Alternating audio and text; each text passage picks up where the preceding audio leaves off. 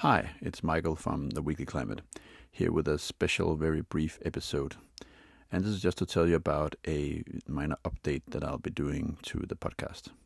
So after listening to a couple of the podcasts myself and looking at my listener numbers, I realized that the, the podcast and the newsletter in the new format with the shorter news items, mainly just being titles, and the longer action items didn't really work very well for the podcast. And I also felt like it diluted the newsletter quite a lot.